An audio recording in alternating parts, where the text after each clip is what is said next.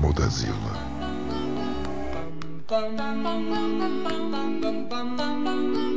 Mr. Sandman, bring me a dream. Make him the cutest that I've ever seen.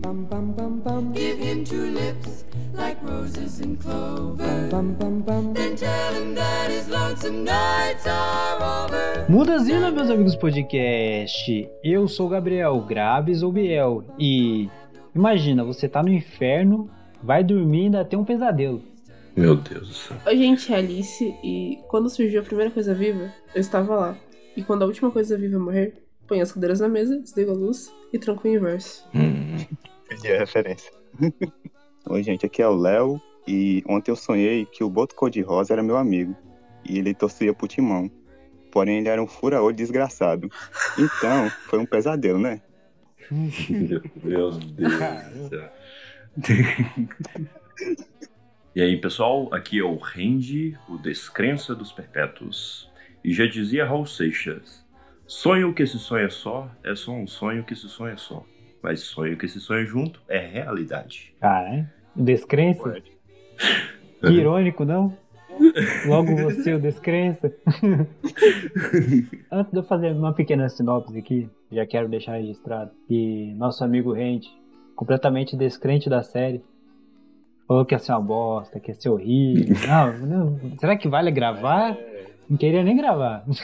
Queimou a língua. Logo ele. Logo ele, o Homem Darkness. Não, eu não. Eu só estava com o pé atrás. Eu não disse vai ser ruim. Eu falei, e se for ruim? Você quase torceu pra ser ruim. Não, eu tava doido pra ser bom, mano. Tava doidinho pra ser bom. É uma HQ, assim, já um pouco mais antiga, né? De 89, se eu não me engano, né? Escrito pelo Neil Gaiman, que fez várias obras muito legais, né? Como, por exemplo, Coraline mesmo, né? Que já cativou o nosso coração pra caralho, fez Deuses Americanos e etc. E, assim, já tentaram adaptar várias coisas no New Game, algumas dava certo, algumas não dava.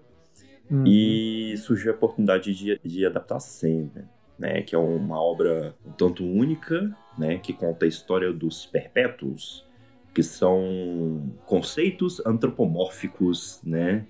E né, que são ideias que se personificam né, em algo material para a compreensão dos seres vivos. Basicamente isso que são os, os perpétuos, né? São apenas ideias. Falou bonito. E, e é muito legal, assim, toda a trama. Não tem como trazer uma sinopse mesmo, porque acaba que são meio que vários arcos, né? Cada hora é uma aventura diferente, Uhum. que, né, que o Sandman, né, o Morpheus, ele vai para poder buscar algo, para impedir que algo aconteça. Então, cada história tem uma trama diferente, mas é basicamente isso. E pra fechar aqui, hoje, né, especificamente, a série em si ela aborda justamente dois desses arcos que estão nas HQs, né, dos sentimentos das HQs. Dois dos primeiros arcos, são os primeiros, né, gente? Os dois primeiros. Isso, que é o Prelúdios e Noturnos e A Casa de Bonecas. Então hoje, primeira temporada de Sandman, bora. Let's go!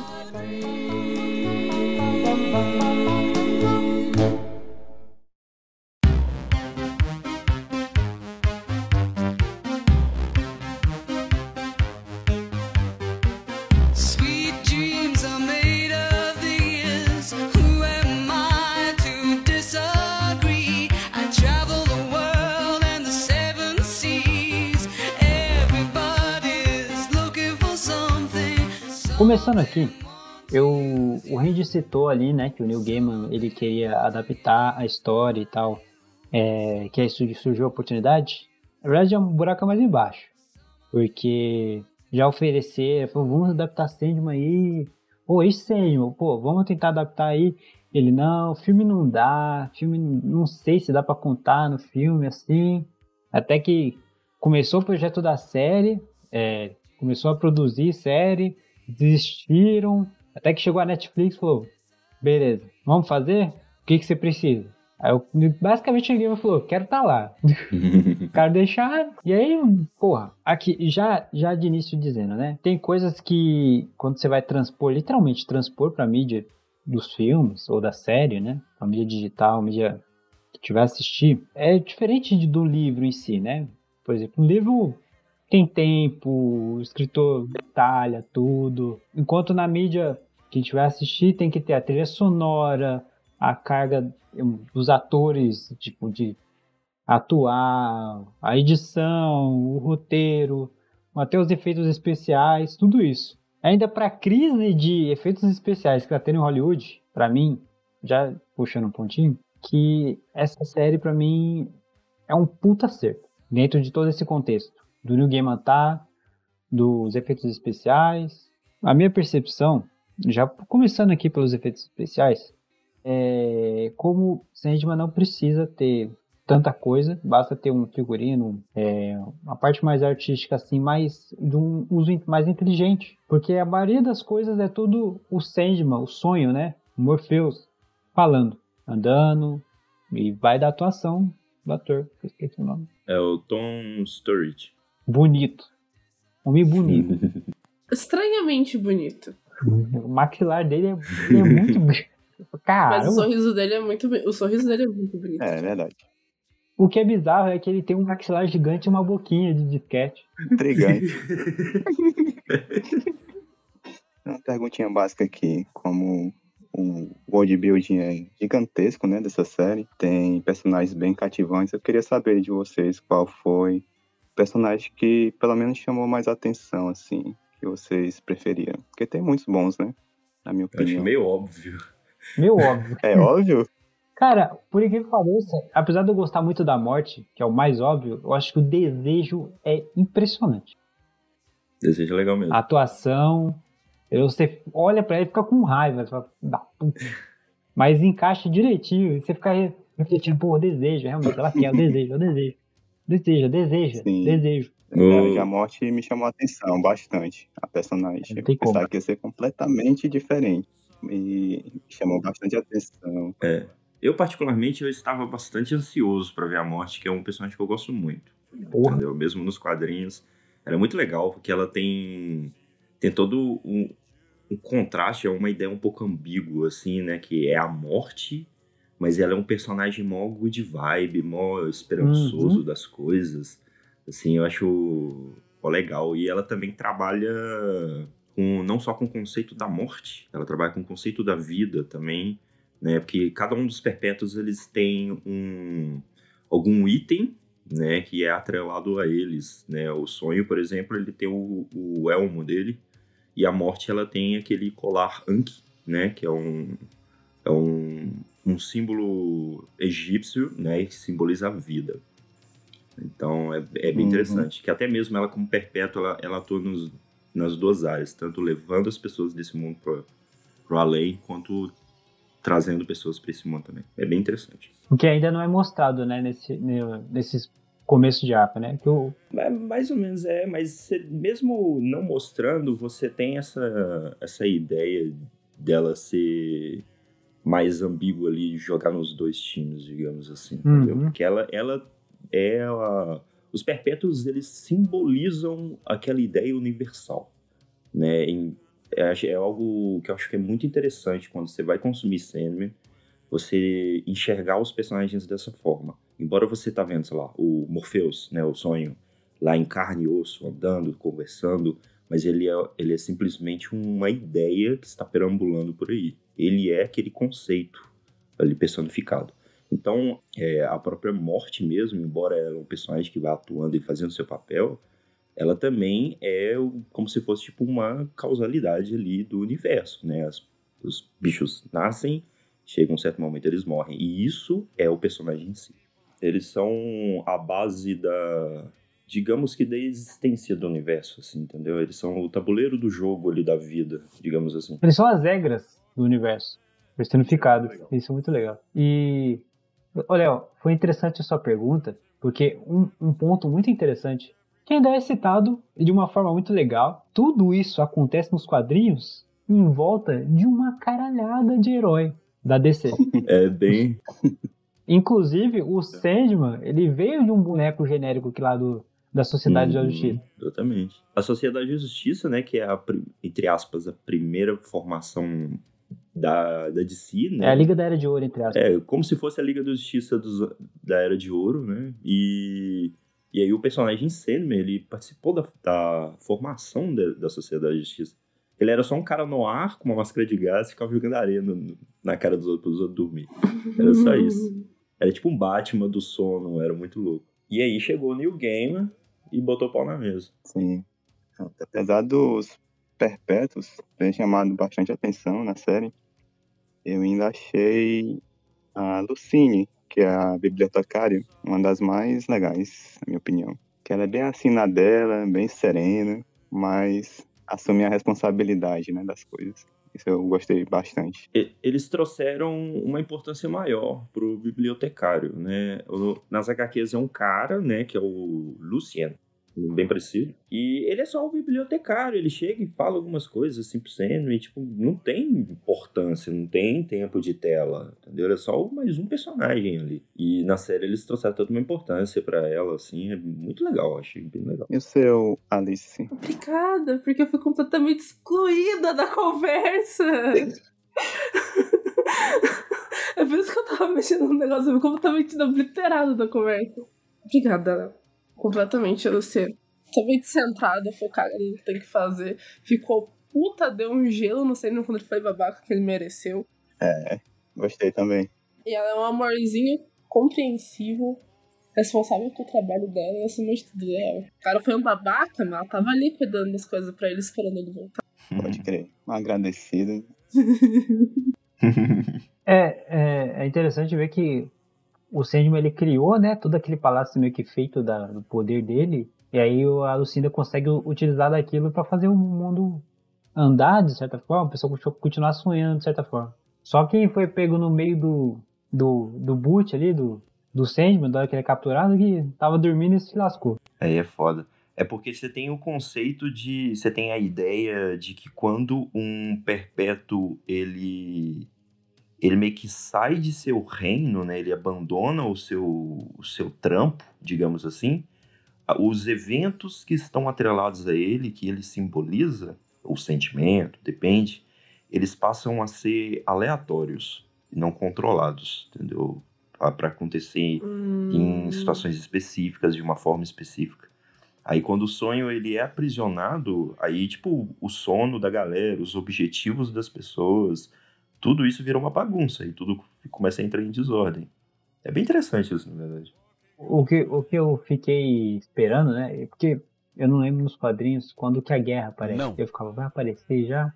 Guerra, não. destruição. Por que eu tô falando guerra? Eles estão falando, chamando ele de pródigo, não é? É, eles também chamam ele de pródigo também, é, às vezes. É como se fosse tipo, ah, não vamos, não vamos falar do Bruno, sabe? É tipo um rolê assim. Citando aqui, né? Você já falou quais são todos os sonhos? Os sonhos não, os perpétuos? Ok. Os perpétuos em ordem de mais antigo, vou nem citar falar mais velho, porque eles não são seres vivos, né? Mais antigo para o mais novo é destino, é morte, sonho, destruição, desespero, o desejo e delírio. São os sete perpétuos. O desespero e o desejo. Eles são gêmeos. Vindo juntos, né? Porque eles são irmãos gêmeos. É. São irmãos gêmeos, mas Desespero é mais velho. E a Delírio também tinha um que ela era um deleite e aí um outro rolê. É, mas isso é papo pra daqui cinco anos quando sair parágrafo. Eu falei isso.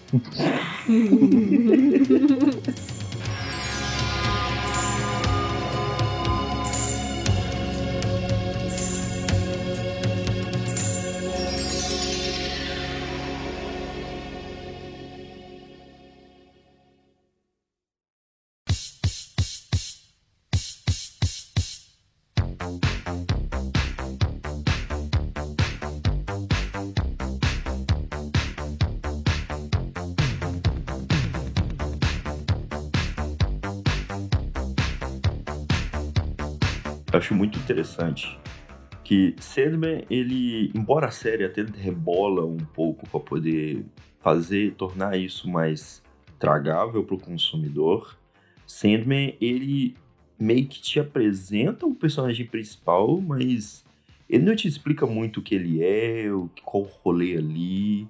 Você só sabe que é uma coisa muito poderosa aquele cara, que é basicamente começa com um grupo de caras, né, de um culto, de um culto ritualístico ali, E eles, liderados pelo Burgess, eles pretendem aprisionar a morte, né?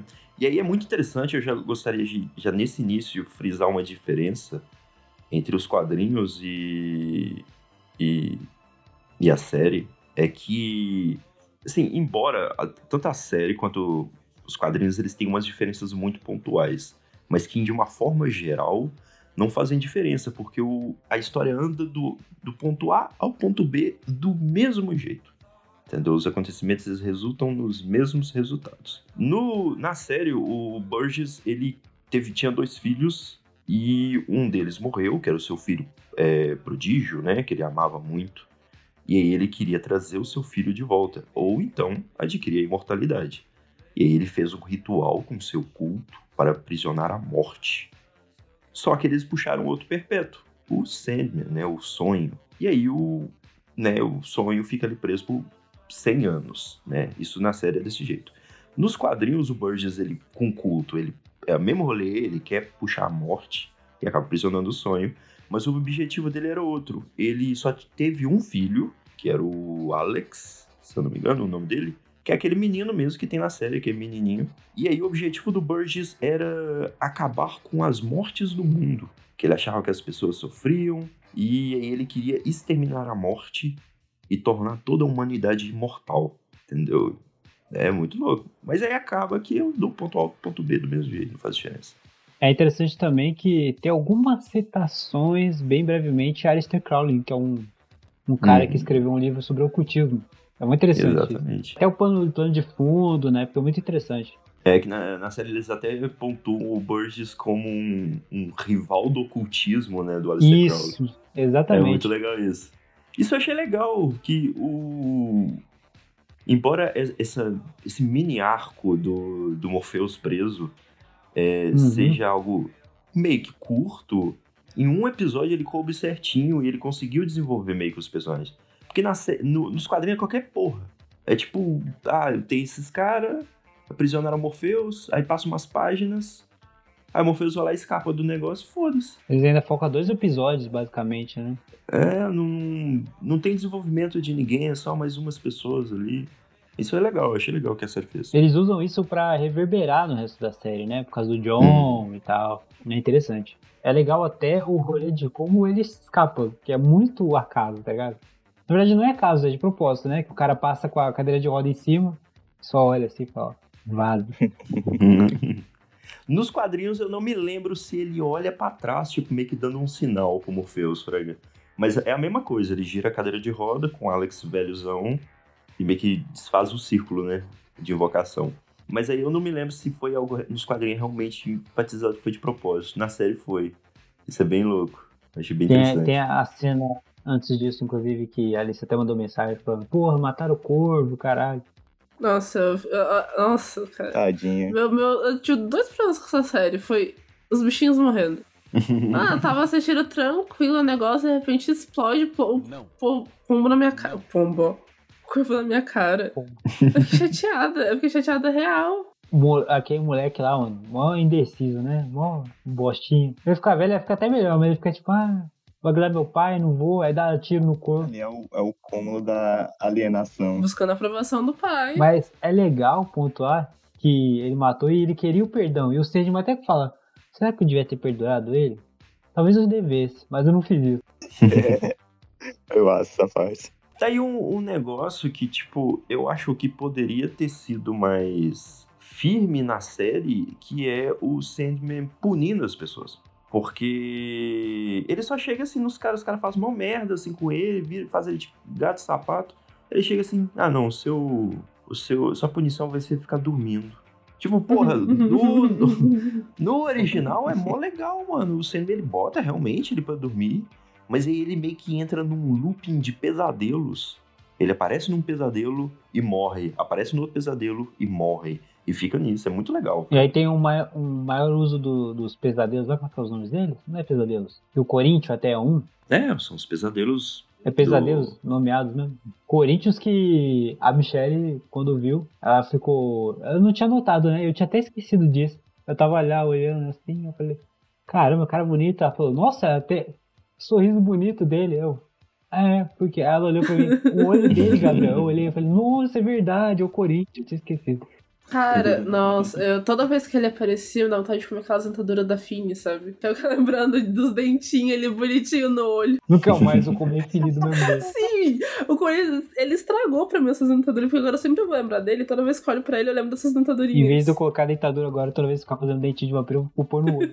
Eu acho que a equipe de maquiagem explorou essa bala aí pra poder fazer o, o Corinthians. Ficou muito bem feito. E assustador. Ah, eu não curti muito o CGI dela, não. Do umas horas que ficou feião. Mas é algo que fica muito no fundo, tá ligado? E ficou É, é muito... justamente por isso que teve umas horas que deu um contraste muito grande por causa da cena. Se você olhar o quadrinho, tá idêntico. ó, É impressionante. Tá aqueles casting que você fala, caramba, escolheram o personagem dos quadrinhos e colocaram na vida real, porque é possível. É tipo isso, a galera, a galera mandou muito bem. Sim, embora tenha umas adaptações ali, né? Igual, por exemplo, eu já citei, tem a Luciene, né? Que foi trocada né, por uma Uhum. mulher e etc. Uhum. É, acaba que não faz diferença, porque o elenco eles mandam tão bem. Tipo, ô mano, eu fiquei real apaixonado pela morte pela segunda vez na minha vida, Fraga.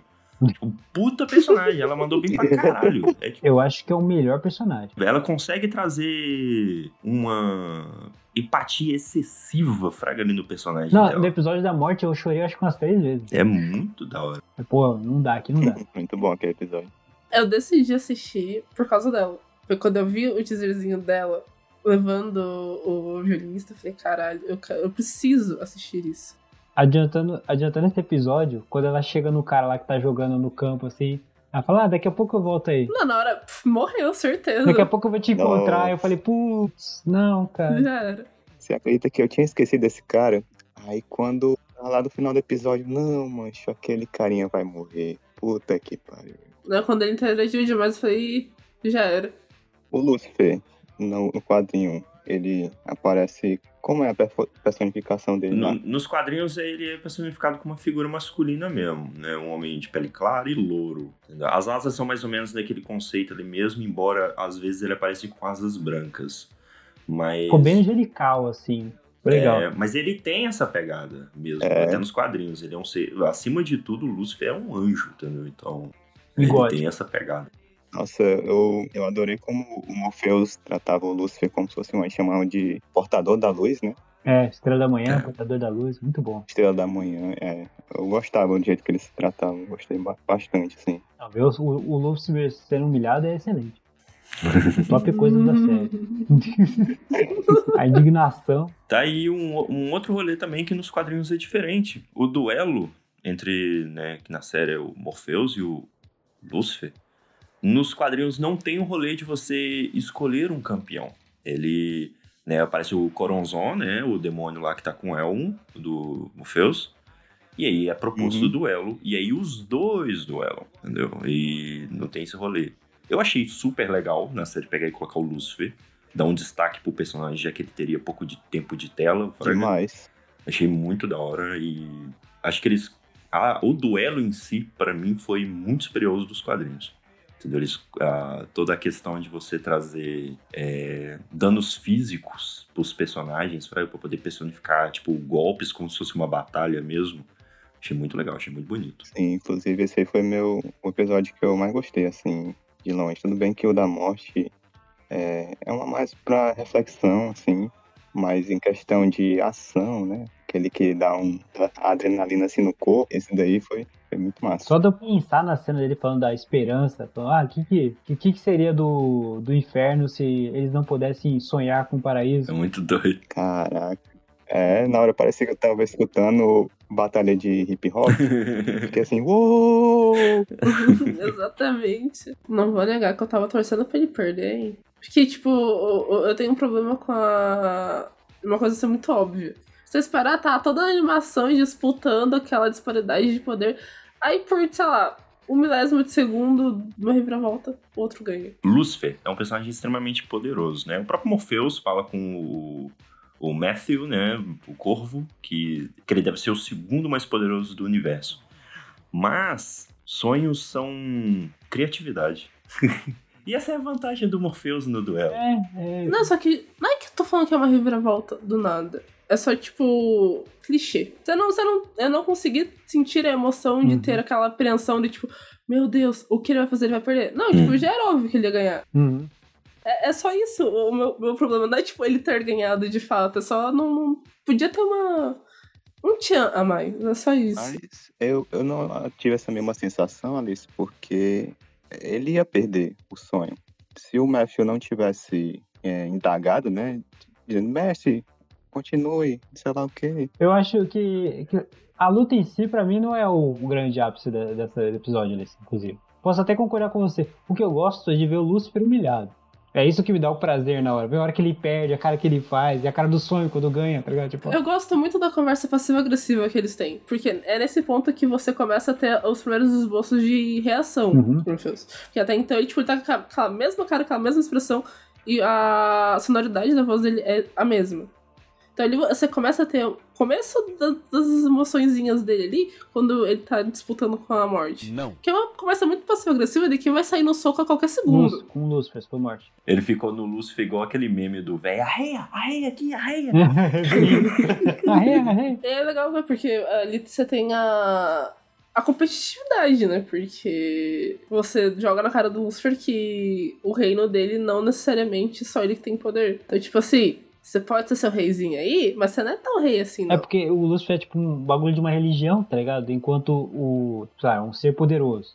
Mas é um ser poderoso. O sonho é mais que isso, porque ele é um conceito. Então ele abrange mais, né? É uma regra. Então não tem como o Lúcifer, de certa forma, ganhar. Então, Ele pode até ganhar no poder se ele for mais rápido, de certa forma. Ele é muito complexo derrotar o sonhar. Mas, tipo, falando de uma forma geral aí, eu acho que pra mim é esse um dos problemas do da adaptação, né? Não de Sandman em si, mas da adaptação que foi feita, é que a série ela adapta de forma tão fiel, mas tão fiel aos acontecimentos do quadrinho, que e ela não leva em consideração que é uma outra mídia.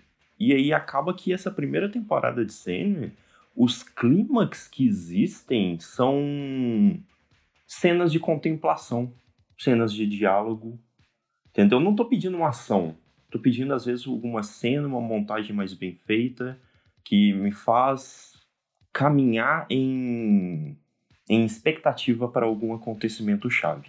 Entende? Isso não é algo que tem muito na série. Ela é só.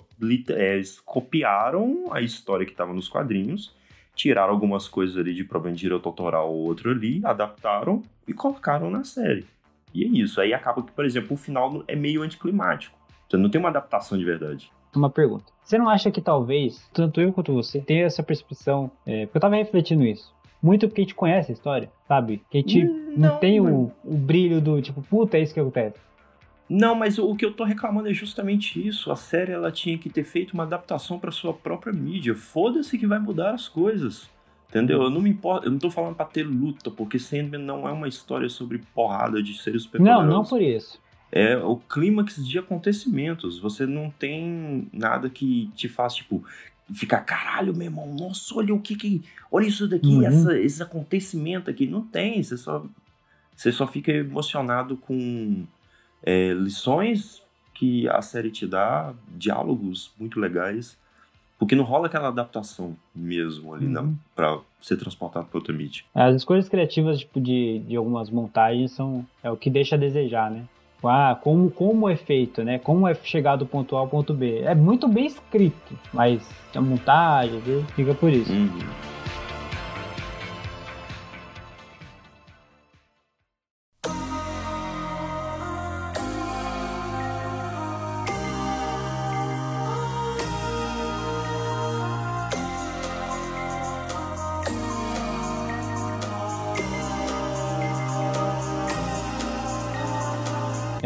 Ainda nesse episódio de Lucifer, aproveitar que você tá falando dele, tem o rolê de quando o Sandman tá subindo aquela, as escadas e ele passa por uma mina e que ela fica- até fala com ele, ah, você tá aqui e tal.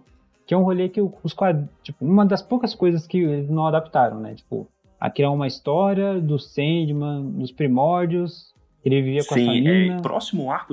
O próximo, eu não sei se é o terceiro ou se é o quarto arco de Sandman, que é o Estação das Brumas. Ele é um arco que retrata sobre essa mina que o Sandman encontra no inferno. que é a mina que ele aprisionou lá, e aí ela só sai de lá com o perdão dela. Entendeu? É sobre isso o arco, na verdade. Então, a gente já chega lá, a gente chega lá. então tá aí pro Randy, o Lúcifer ele não é perpétuo, ele é coisa à parte, né, digamos assim. É, o Lúcifer, ele é o Lúcifer que a gente conhece da Bíblia mesmo, é literalmente ele, praticamente. Uhum. 98% ele. Ele mencionou a questão das regras, ou seja, o Sandman e os outros perpétuos não podem entrar no reino dele a não ser que seja por aquelas regras, né? É mais ou menos isso. Passar Eles... por aquele caminho todo. No universo da DC, dentro desses. Sobre esses grandes seres, digamos assim, eles meio que têm seus reinos. E sim, falando especificamente dos perpétuos, é, cada perpétuo tem o seu reino. E eles, né, como eu disse, eles são uma ideia. Então, eles são aquele sentimento, aquela ideia. Eles são eles. E eles são o seu próprio reino, assim como o seu próprio reino são eles. Entende? Não é à toa que você tem o rolê do Orfeus, que quando ficou fora o reino dele começou a ser destruído. Então, dentro de seu próprio reino, os perpétuos, especificamente eles pelo menos, é, eles são tipo seres absolutos. Ninguém derrota eles dentro de seu reino. E então aí eles sempre ficam com o pé atrás quando vai entrar em outros reinos, entendeu? Porque lá eles já são mais fracos. Só pra você entender, Léo, tipo assim, o sonhar. Não é que ele faz as pessoas sonharem. Ele existe enquanto as pessoas sonharem. Ele é como se fosse o sonho. É por isso que ele é o, o sonho, entendeu? Essa parte eu entendi. Eu não entendi muito bem na série a questão de como eles se, se transportam, digamos assim, se teletransportam, se comovem. Porque tem, tem certas cenas que é como se eles simplesmente aparecessem do nada. Tem outras que eles precisam de meio de transporte é, um exemplo é o Corinthians, que estava na Alemanha num dia, no outro já estava na Inglaterra. Não sei qual é a distância muito bem. Eu não sei. Na série fica subentendido que não é necessário. É, é, eu acho que é o mesmo rolê de GOT que ninguém percebe, mas tem tipo aquele pulo de tempo. Sim. Porque tem uma cena específica que fala que do tempo Sim. que o, do primeiro episódio, eu acho que até o sétimo episódio se passam oito meses que o Morpheus está livre, etc. Então, tipo, eu acho que não é uma linha reta de, tipo, um, dois, três, quatro, cinco dias. É, inclusive, que nem você perguntou do sonho dele se teletransportar, ele, tipo assim, que nem ele tem lá o, aquele lago que ele mergulha, que, ele fala, que a mina até fala, né? Você, você ainda sabe fazer isso? Ele vai lá, entra no sonho da pessoa e sai, por ali. É tipo uma porta. É, é verdade. É, eu acho que também é, é mais uma dúvida isso. Porque tem no episódio que o, o Sandman, acho que penúltimo ou último, ele. O Corinthians mete uma facada na mão dele e ele fica surpreso que fere ele. Aquela questão, tipo, é num corpo necessariamente físico ou não? Porque daí isso seria mais explicável dele tá aparecendo atrás dessa pessoa do nada. Aí você entrou num papo muito complexo. E, tipo. porque assim, tá a galera é. sonhando e é como se ele também tiver, ele fosse tipo, vulnerável no sonho? Não, não tô falando no sonho, eu tô falando, tipo, o mundo desperta literalmente. Porque. Que tá a mina lá. Mas sim, exatamente. É porque no momento que ela tá sonhando, mas eles não estão necessariamente sonhando. É por isso que entra o ponto. Ele se tornou, uhum. tecnicamente, precisamente falando, tangível nesse momento. Então, antes disso, ele não é, porque a surpresa dele parece que, tipo, ele não possa ser ferido. Você não pode você não tem um corpo necessariamente uhum. físico. Isso é algo curioso a se pensar mesmo. Porque assim, né, eles utilizam essa desculpa que né, o Piotr citou aí, né, que o Morpheus ele encontra o Coríntio no mundo desperto enquanto a Rose está dormindo. Né? E quando a Rose está dormindo, ela começa a abalar o mundo dos sonhos. Aí eles falam, ah, porque o Morpheus ficou fraco né, nesse momento. No original isso não acontece. O, o Coríntio dá a facada na mão dele, e o Morpheus só olha assim a mão, ah, pode crer, tchau. e derrete o Corinthians. É só isso. Não tem, não tem enrolação, não tem drama. Entendeu? Eu achei legal para poder trazer um meio que uma fraqueza pro personagem para mostrar, tipo, olha como o meu protagonista é todo poderoso. Sabe? Você trazer um, um, um ponto fraco nele ali e mostrar como ele pode ser frágil, né? De todo invencível. Achei interessante a adaptação. Eu gostei.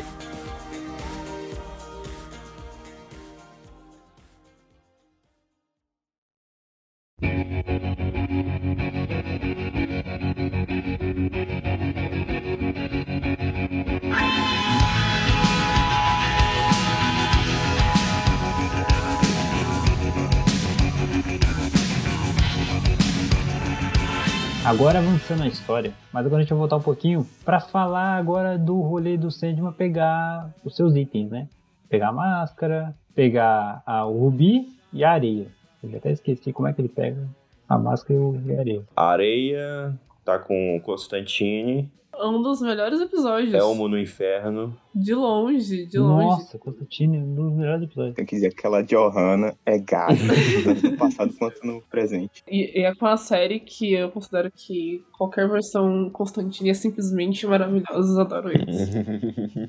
Ela conseguiu trazer uma vibe ali Constantine mesmo. Mesmo que a, talvez a seu próprio estilo mas ela trouxe uma vibe ali bem Constantine. Você olha e você fala, é, Constantine. Até vou entrar nesse episódio do, do Constantine aí, quando vai acontecer o exorcismo, que tá, ele, a menina tá. A, a mulher tá achando que a mina tá com o demônio, e aí é um.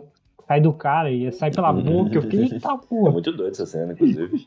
Constantine, é verdade, Constantine. é muito bom que a, a Constantine fica fazendo o cara. Eles citarem o, o bagulho em latim de exorcismo. Meu cara, nossa, tô com um pigarro. tá estranho. Tava ansiosa pra ver ela, fiquei muito feliz. Porque eu demorei um pouquinho mais pra assistir. Mas, nossa, ai, o sotaque britânico, o jeitinho de falar. Porque, assim, eu sou apaixonada pelas animações. Eu adoro Constantine Animações. É um dos meus projetos favoritos. Ver ela falar do jeitinho dele, dá um quentinho no coração. Fala que ela é linda. nossa senhora. Ela sofrendo, ela puta, ela mandando, perguntando se a conta é pra família real, pra igreja anglicana. Tem uma coisa muito estranha nesse episódio. Como é que é o nome da tia que fala que o Sandman vai aparecer mesmo, gente? Ah, o Sandman vai aparecer pra Constantine na rua. Aí ela vira, tá o Sandman. É. mas, ela grita, mas ela grita antes que tem 200, 250 anos, é, ou 200 anos. Ela é bem velha mesmo. Pois é, qual é o, o dessa personagem aí? Ô, mano, eu não me lembro se ela tem algum destaque mais pra frente, eu acho que não. Só pra falar que apareceu. É, exatamente. Você tem leves pinceladas. É igual. É... O Biel até comentou da... sobre a Nada, né? Que tá lá no inferno lá. É só uma pequena pincelada de um arco mais pra frente. Então, você tem várias dessas brincadeirinhas aí. Eu vi uma entrevista do New Gamer, só rapidinho, gente, fazendo adendo, sobre essas pinceladas e sobre tudo. Para as próximas temporadas, até os roteiristas e diretores falaram isso que agora o universo já está estabelecido, o pessoal já entendeu, ligado, os conceitos e tudo mais, e agora é só adaptar os arcos direitinho tudo mais e fazer. Então, tipo, o mais difícil já foi. Eu construir o universo, estabelecer tudo isso. Exatamente. Eu acho que eles adaptaram muito bem, inclusive. Teve algumas coisas que eles adicionaram para poder incrementar um pouco uhum. mais a história, né? Os corvos, por exemplo, mesmo. Foi algo ali mais adaptado da série mesmo. Matthew é incrível. O episódio da Constantine ele é muito bom. Ele fica, vai embora, não, vou ficar aqui. a minha meta não deixou ir. Aí ele, mas eu sou eu que mando. Aí ele fica meio na dúvida, e agora? Que, que eu faço? É por isso que a Lucinha é a melhor personagem. Exatamente, é ela que manda na porra toda. ela que manda. Só ninguém percebeu. Esse é o mesmo episódio que, novamente, estou eu xingando o Morpheus. Porém, de, porém depende também, porque ele foi um cuzão depois que ele pegou a areia. Mas o, o Morpheus, ele é um babaca, saca? Tipo. Sim, é... mas eu, é, foi que eu pensei a série inteira. Só que, toda vida, tanto com tudo, porém, você vê que, tipo, apesar dele tá naquele ódio dele e etc. Só quero conseguir minha essa filha da puta. Ele, tipo, ele, ele sei. Não, não pode dizer reticente, mas você tem que, tipo, aquele momento de não tão apatia que ele dá uma morte tranquila pra garota que tá sofrendo lá por da areia. E assim, isso é inesperado, porque só, ele só tá sendo um cuzão que ele quer as paradas dele e foda-se os outros. Um, um, ponto interessante, Alice, que você citou aí sobre o Sandman, é que assim, nos quadrinhos, é, é até igual. Que assim, a maioria dos perpétuos eles estão lá querendo fazer o rolê deles e, tipo, fazer umas mudanças, um negócio assim. E o Sandman é o retrucado. Não, tem que fazer certinho. Não, ó, tá mexendo. Só ficar puto. Eles estão sempre tentando pegar o Sandman. E não consegue, tá ligado? Por causa que ele é esse cara, esse é o truncado que não aceita. É, ele é mimaduzão. É justamente essa personalidade dele que gira em volta. Tipo, Sandman mesmo em si, igual tem muitas obras aí, sabe, de super-herói, alguma coisa assim que é sobre o, protagonista dominando seus poderes, ficando mais forte em combate. Sandman é o Morpheus, ele já é todo poderoso e é ele aprendendo a ter empatia pela própria humanidade. ele aprender a compreender aqueles os clientes dele, digamos assim, que só exercia a função dele porque era a função dele. E foda-se. E aí quando o reino dele entrou em declínio, que ele teve que reestruturar tudo do zero, ter contato direto com a humanidade, aí ele tem que aprender a compreendê-la. Isso é muito legal. Tipo, isso, por exemplo, na série, embora eu gostei muito da adaptação do, do Tom Sturridge, o, eu acho que o Morpheus dele é muito sem expressão facial. O Morpheus, ele é um personagem mais gótico, tipo, não me fazia, eu sou gótico, sabe? Ele é, ele é muito isso, ele é muito sério, mas mesmo nos quadrinhos tem cenas assim que ah, aparece tal coisa, assim, aí mostra ele, ele com a boca assim meio aberta, surpreso. Ele tem umas facetas ali de, de expressões, né? Nos, no, na série eles até tentaram trazer isso, mostrando muitas vezes ele chorando, né? Com o olho cheio de lágrimas, assim, vendo que ele está se emocionando por aquilo, mas ficou uma parada meio apática. Eu achei forma. que isso do olho era só a luz, porque eu reparo isso muito em série hoje em dia, que parece que o olho tá coisado, mas é só a luz. Primeiras cenas eu também achei que, tipo assim, não, mano, será que é tipo assim, a luz, ou o cara tá com maquiagem pra caralho, aí o olho dele parece que tá mais brilhante, porque a pele tá muito fosca. Aí eu fiquei observando, só que aí tinha, tava rolando com muita frequência, dele do nada com o olho cheio de lágrimas. Aí eu fiquei, ah, ele tá chorando, pode crer. E consegue alterar as emoções do nada, né? Tipo, tá puto, com ódio, triste. Mas vou dizer que eu, eu gostei muito do, do, do, fator não expressões dele durante a série, porque os momentos hum. que você percebe o mínimo de expressão tem um peso maior. Nossa, quando ele sorri, quando ele sorri mesmo, sorri mesmo, nossa senhora, mano, dá um, dá um negócio bom no coração. Porque, tipo, os primeiros momentos que você vê de fato ele reagindo, reagindo mesmo, tendo expressões, é no sexto episódio que ele encontra a morte e depois vai encontrar o amigo dele que eu esqueci o, nome, esqueci o nome. Ele para de ter aquela cara de nada, de porta, ele para de ser uma porta ambulante e ele começa a ter mais expressões em tudo. Você vê no final, ele já tá uhum. expressando muito mais tranquilo, ele tá falando com método de boa. Ele tá, tipo, tem expressões faciais agora. Não sou uma completa porta vazia. que é que você tem, tipo, até o quarto episódio. Que ele dá, tipo, aquele sorrisinho assim mínimo e segue baile. Quarto episódio que é excelente também, né? Esse é o esse é o sexto. É o episódio 3 ou 4 que é o do John Dee? Ah, no John Dee é o quinto. É o quarto com o quinto. Vai lembrar só, antes da gente chegar no episódio 5, que tem ele tentando pegar o Ruby. E o Ruby foi hackeado ele só fica lá dormindinho. o Corvo acorda ele, não, vou tirar um soninho. Ah, Mimir. Vou tirar um soninho aqui. ah, Mimir. Tem a mãe dele que dá um negócio para ele, que ela usava lá pra todo mundo que chegava perto se lascava. Aí depois tem a tia que ele sequestra, entre aspas. Que eu fiquei com medo daquele cachorro morrer. Eu falei, puta, esse cachorro vai morrer, eu vou ficar puto. Coitado.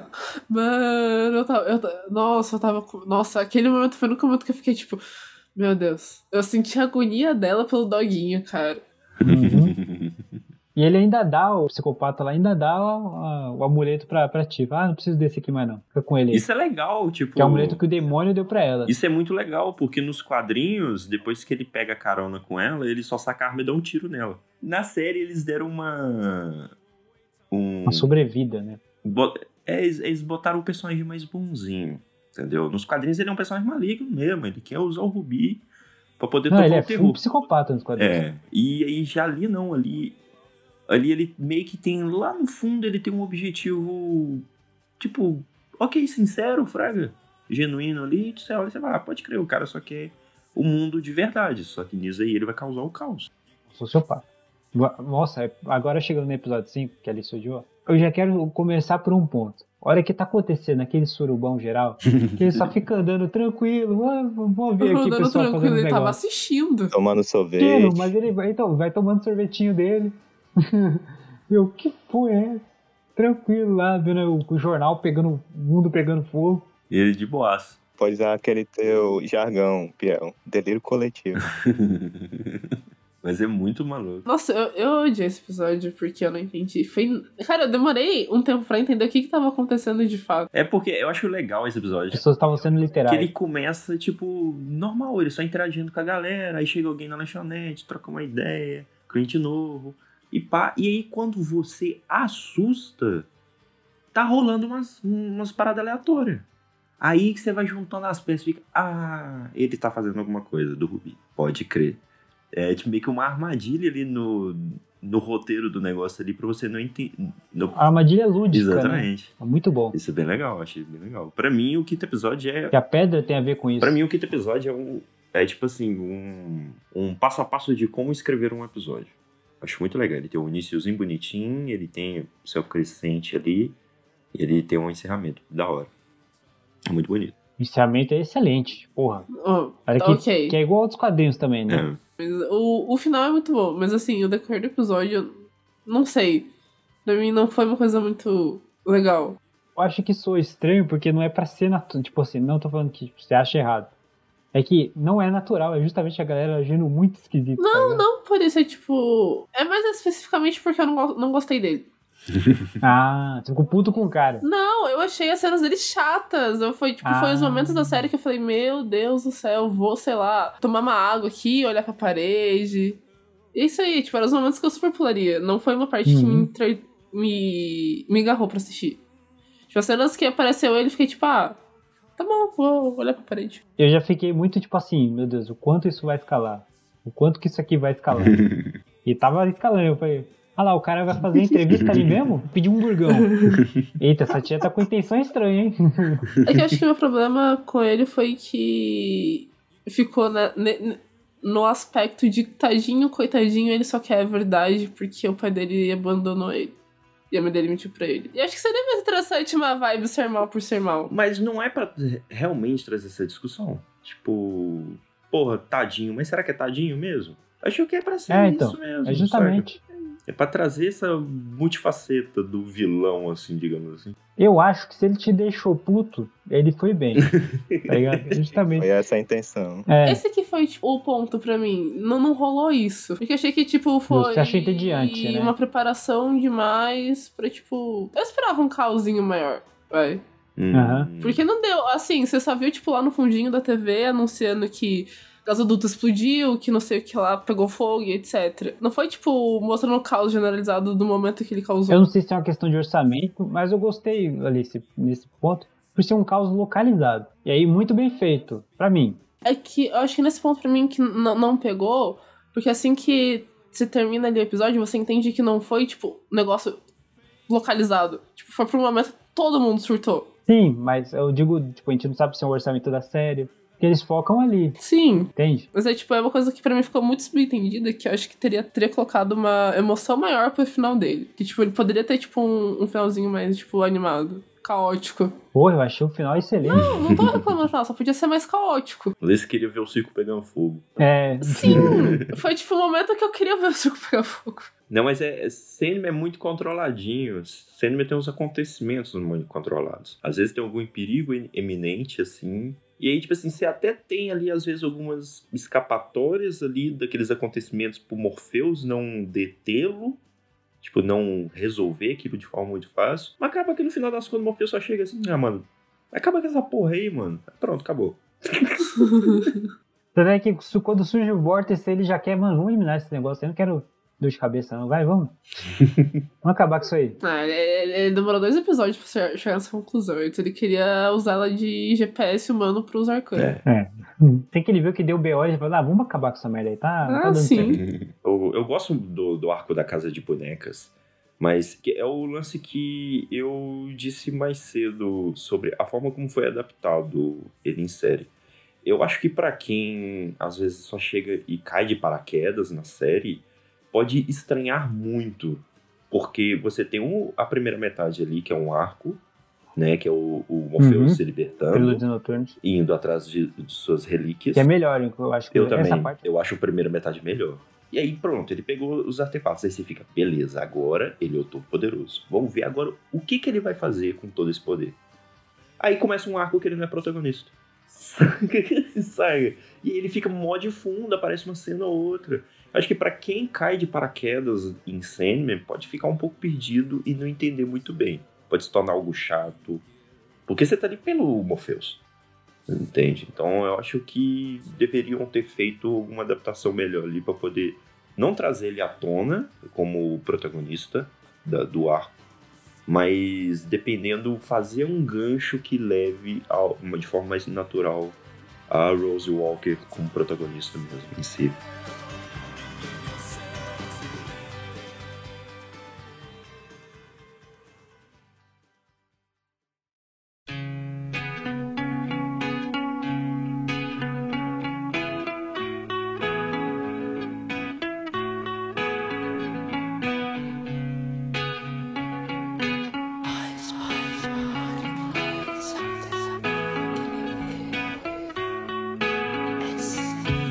Agora, começando aqui, finalmente, a Casa de Bonecas, que é meio que o segundo arco que a série adapta. E no primeiro episódio, que é quase um interlúdio ali, um meio termo, que não tem uma história começando ali, mas pra você ver que meio que tudo se acertou, apresentar uns perpétuos e tudo mais.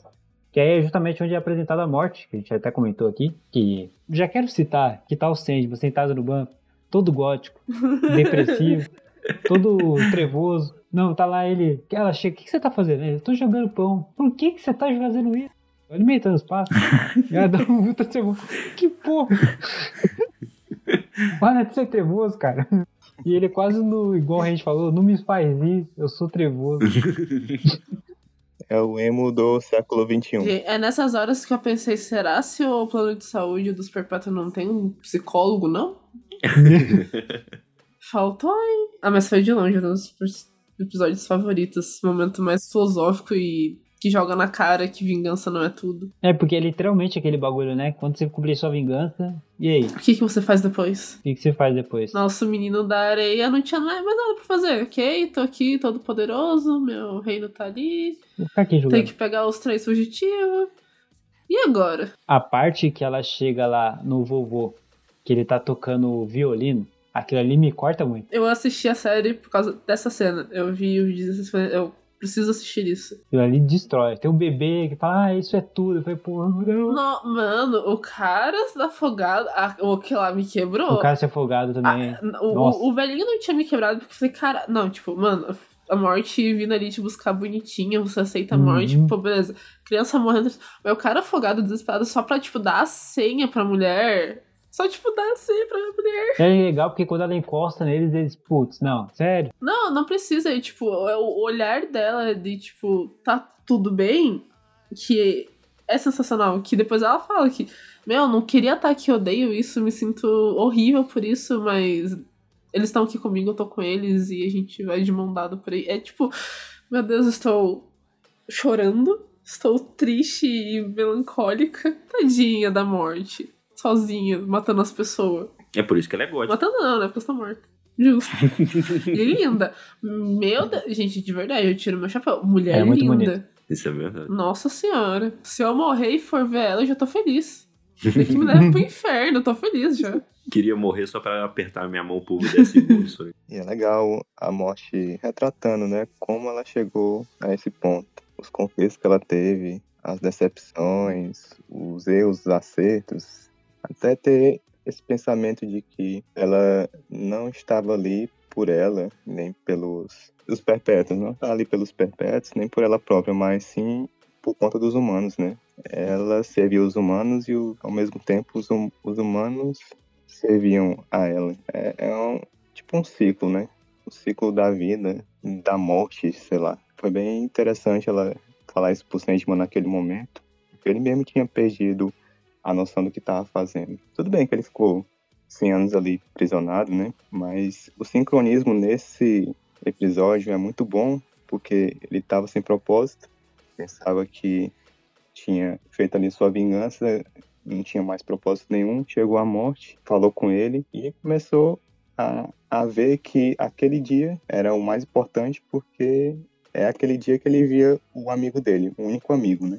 Humano que ele tinha. Não, tinha passado que pelo tempo ali, uns 40 anos ah, já. Não queria sim. encontrar, é verdade. Não, 40 não. É... Tá, são 100 anos, do passado uns é, eu acho 30. Que passou uns 13 é anos. É porque ali, se você for olhar, é todo ano de 89. A última tinha ah, sido 1989 e ele não apareceu. Então, tipo, eles ficaram ali sem se ver, se for fazer as contas, uns 120 anos sem se ver. É, e não era nem o mesmo e-mail, nem o mesmo dia. Pode falar, ah, não, vai que ele aparece. Não, era um dia aleatório do ano. Mas antes de, de, de passar muito rápido pra sua parte, eu só pedir comentar. É muito bom você ver a conversa de irmão mais velho pra irmão mais novo dos dois. Muito bom. Ela fala, tipo, cara, Sim. o seu propósito é o seu trabalho. Você foi feito pra isso. É tipo, é muito você sentar com o seu irmão. Eu, eu tô dizendo isso como caçula, tá, gente? E você ter aquela conversa que, tipo, o que, que eu faço? E ela- e a pessoa te joga a obviedade na cara. E você só aceita porque, tipo, é um conselho de irmão. Vai te dar o caminho. E é uma bonitinha ele chamando ela de sister. Ele fala, vai ver teu amigo, seu Uhum. gótico. Para de ser emo. Vai ver seu amigo. Mas é mó legal que, tipo, dos perpétuos, o- os dois, eles são os que são mais próximos mesmo. Sim, você tem um pouco da desejo com a desespero, né? Até apareceu as duas juntas na série. É, que até- elas são gêmeas, inclusive. Mas falando assim de relacionamento mesmo, de perpétuo encontra perpétuo, assim, com uma certa frequência, é mais é o sonho e é a morte mesmo. Eles são tipo os brodinhos ali da família. Isso é bem legal. E Fofos. ele sempre vai pedir conselho. A gente não falou também que também tem a, a, a atriz mulher lá, a Zeca. Cara, nossa, eu, eu preciso falar que como a doida da- das mitologias por aí, é muito bom você ver como as três fases da lua, as três fases. É uma, tipo, é uma adaptação boa do mito original. Porque se você for considerar que ela é a mãe da Uhum. magia, mas ela é tipo, é a, a virgem, a mãe e a velha. São as três fases da vida, as três fases da lua. Mas aí esse episódio da morte é legal que já desembaga no rolê que começa meio que como uma aposta, né? Ah lá, aquele cara fica falando que nunca queria morrer. Só fazer ele não morrer mesmo, só pra ver qual é que é. Vamos zoar aquele cara ali. ó. Então, o que fez ele ficar imortal foi o Morpheus ou foi a morte? Foi a morte. Ah, não vou buscar ele não, vou deixar ele. Vamos ver qual que é então. E ele também não envelhecia, né? Tem esse rolê. Ah, sim, E se você parar pra pensar, o Morpheus perdeu a aposta, né? É, isso é verdade. sim. Ele nunca quis morrer. É mó legal. Que é um episódio pra mostrar essa. essa- Como viver. É como viver também e essa jornada do Morpheus buscando entender a humanidade, né? Ele chega e faz ah, mano, esses Uhum. humanos, esses caras são gananciosos, eles só querem os negócios. Se eles experimentarem o verdadeiro poder, eles vão pedir arrego. E aí a morte fica, não, não é assim. Vamos, vamos tentar, vamos tentar. Você quer Veja ver? bem. E aí acaba que o cara, assim, ele se fode pra caralho, mas, porra, ele quer continuar vivendo. Ele paga, passou acho que 87 anos sem comer nada, né? Nossa. Não, o do 87 anos é após a perda da mulher esposa. Da mulher esposa, da mulher e do filho. E daí, tipo, ele perde tudo, perde o filho e diz que odiou cada segundo desses 80 e poucos anos. É verdade. Eu achei Mas ele também interessante. tava muito tempo sem comer. Assim, que ele tá, perdeu tudo. Eu achei, eu achei muito legal essa cena, porque até os primeiros 200 anos ali, ele tá de boa, ele não tem família, ele não tem Uhum. quem perder. Aí você Tem mostra, até tipo, o baque quando é. É, o baque que ele tem de perder, tipo, a família dele. E mesmo assim querer viver, eu fiquei tipo, meu Deus. Uhum. É. Seria igual, mas meu Deus. Doido. Pra vocês, mas pra mim isso foi impactante. É, tipo assim, quebrou o clichê. Você vê o personagem que é imortal, eterno, ele meio que desgastado com a vida, que queria qualquer, queria qualquer motivo pra morrer, né? E esse cara não, esse cara queria Quer viver. aproveitar mais e mais. As fases góticas do Morfeu, penteado, excelente. Quando ele aparece a primeira vez, eu fico, ah, não. Eu acho que foi 1579. Nossa, ele tá muito feio, cara. Eu acho que é quando fazem o desenho. Nossa, tá muito feio. tá. Nossa, sério. Tá mesmo. Mas eu acho que 1889 ele tá muito bonito. Nossa, aquele corte de cabelo se mantivesse. Cabelo bonitinho, cara. Nossa, tá- não parece que acordou e saiu pra trabalhar. Eu, eu gosto muito da, da. Acho que foi do último encontro que eles tiveram, que foi quando a Johannes Constantin aparece. Sim, é verdade. Que ela chega com um desenho. Ah, nossa, esse aqui é um desenho de 100 anos atrás. E aqui um judeu e o diabo se encontram. Ele só é pra. Eu não sou o É diabo. muito bom.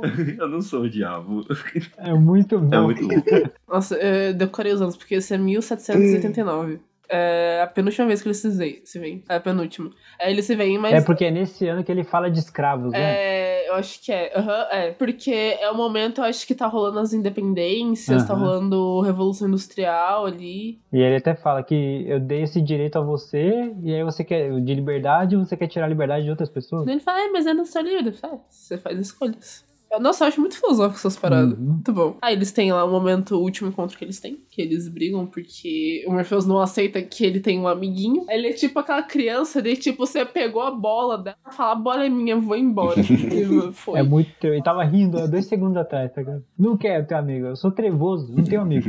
Logo após essa cena da birrinha dele e ele conversando tudo mais, eu chorei, pois ele foi lá ver o amiguinho dele, todo Muito bonitinho, que ele reencontra.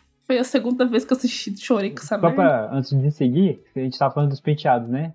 Que os quadrinhos, ele tem um penteado muito mais gótico, oitentista. Eles ainda adaptaram bem. Você viu esse New Gaiman naquela época também? Não? Cara, eu acho que não passa um pente naquilo lá. Não, mas eu, acho, eu fico até feliz que eles deram uma adaptada pra ficar mais tragável o visual do Morpheus É, porque- na série. Porque nos quadrinhos ele é tipo assim, ele é um cara pálido, ele é branco. Branco, a cor branca, entendeu? Uhum. E aí ele tem um cabelão espetado preto e ele anda com um vestido de, sei lá, de seda preto. Tipo, aí você fica, porra, que visual é esse, meu amigo? É, é quase que você pegar o L, vestir ele de preto e bagunçar o cabelo. que é magro igual, tá ligado? Nossa, muito magro. É o que chega a se dar um contraste nele. Ele é muito magro. É estranho quando ele vira, ficava de lado. É, e da- magro com a cabeça grande. Não dá certo. É muito cabeçudo. Eu ficava às vezes pensando se era efeito especial, porque ele parecia muito forte de frente às vezes, imponente, sabe? Só que ele ficava de lado, tem hora que mostra ele de ladinho assim, pequenininho. Mas eu acho que é porque ele deve ter. É que a clavícula é muito larga, o ombro largo, uma compensação ele é magro. Então, tipo, de frente não parece tanto. E de lado parece tão diferente. Eu só quero citar um bagulho do Twitter que eu lembro, eu sempre lembro, que é aquele meme do Gil do Vigor, que do Vigor está há 10 minutos olhando para o nada sem falar uma única coisa. Aí tá tipo lá, Morpheus está há 100 anos parado sem dizer uma única palavra. Tá ele quieto assim. Hum, isso eu achei legal. Nos, nos quadrinhos ele fala enquanto está preso. Mas é tipo assim, ele é meio monossilábico. Aham. Tipo, por exemplo, o menino Alex. Chega nele e fica lá toda hora. Ô, me dá isso, faz o que meu pai pediu, me dá isso, que a gente te liberta. E ele tá lá escutando, calado. Aí o moleque chega de novo, me dá isso, me dá isso. E aí chega na milésima vez o moleque pedindo aquilo, ele só olha e fala, não. E pronto. Sabe? Ele responde, ele responde. Mas é bem pouquinho, é bem pontual. Na série eles escolheram ele ficar em silêncio absoluto. Isso eu achei legal. sabe? Tipo assim, ah, vocês me prenderam? Tempo não é nada pra mim, meu amigo. Eu fico aqui pela eternidade, se você quiser. E é legal porque você, tipo, ou, ouve a narração dele, enquanto a galera tá lá conversando ele tá lá quietinho olhando pro nada. Deve ter sido muito chato. Muito que nem aquela cena que ele dele falar que não vai perdoar, se ele pensa se perdoa o cara ou não, tá ligado? Também aquela narração dele falando isso. Eu acho que tem, tipo. Antes dele matar. Nossa, eu ia falar pomba de novo. antes de matar o corvo. Ele tem a cena que ele fala: será eu deveria ter acreditado nele nessa época? Será se ele teria me soltado? Mas É. agora já foi. Agora já foi. Aí só seguindo, que, que ele vai lá no bar, tá a casa meio destruída, ele, pô, mas aí ele vem assim, tipo, bar ao lado, bar ao lado, das plaquinhas. ah, ele tá ali, ele tá ali, ele abriu um bar. Momento que seu bar favorito fecha, você só procura uma placa mostrando um novo endereço. Você acha que você Exatamente. tá todo feliz explodindo. Mas a cara dele quando vê o, o, o Morpheus entrando.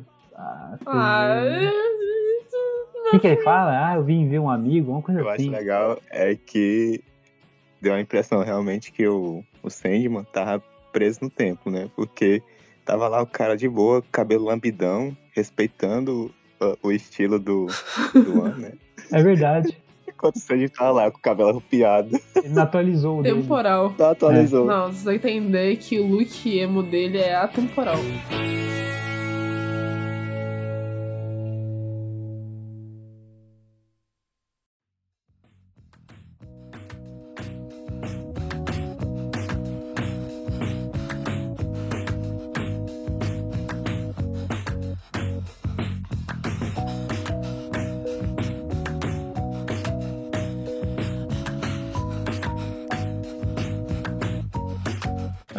Casa de Bonecas. A Casa de Bonecas é sobre o surgimento de um vórtex.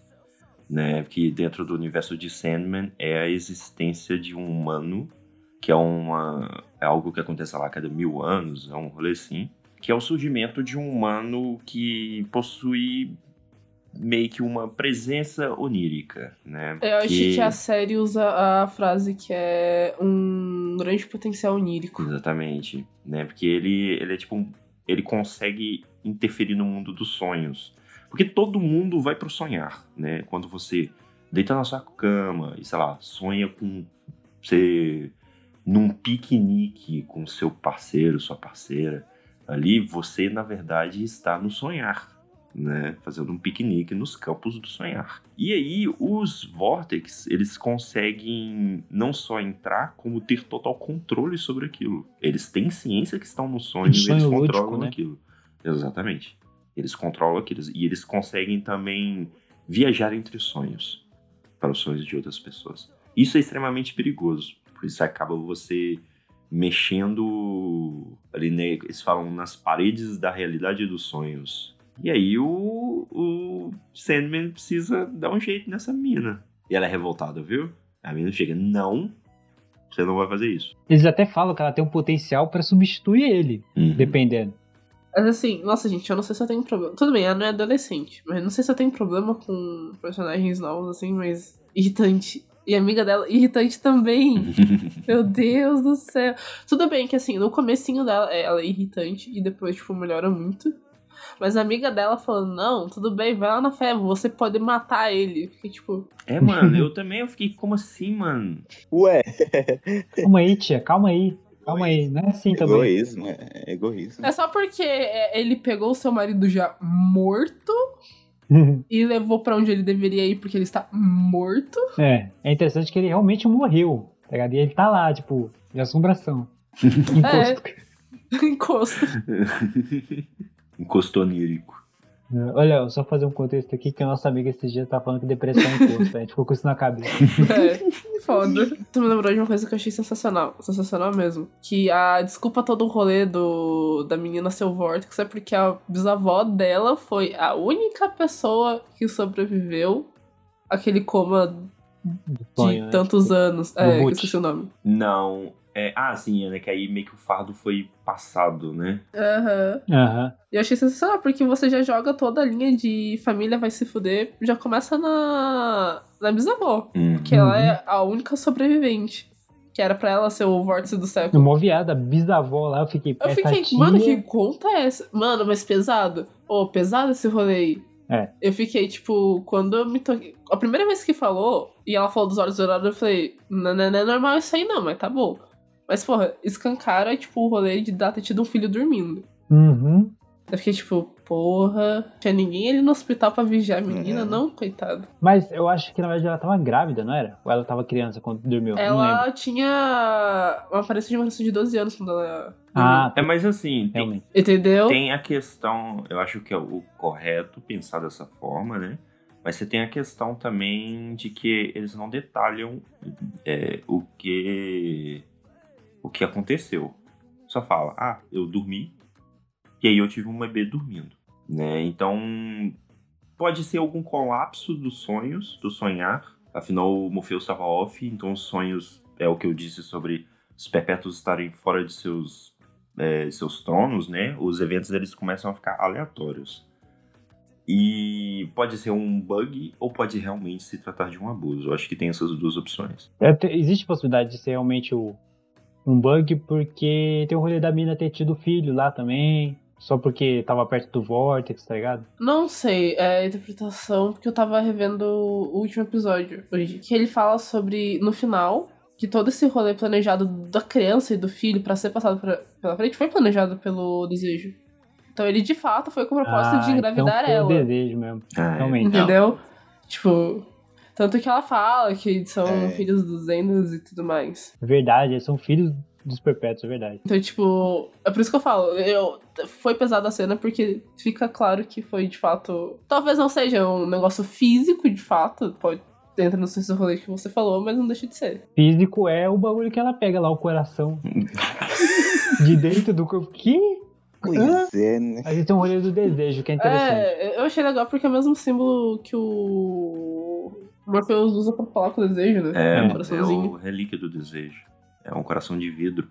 E falando nisso, o desejo, eu acho muito legal porque o desejo você pode utilizar qualquer pronome nele. Porque, palavras do Neil Gaiman, o desejo ele é a junção de todos os gêneros em um único corpo.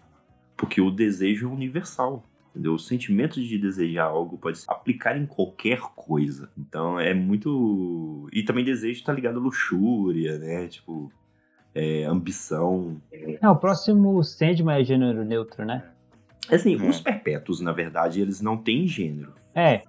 saca? Uhum. Os perpétuos não têm gênero.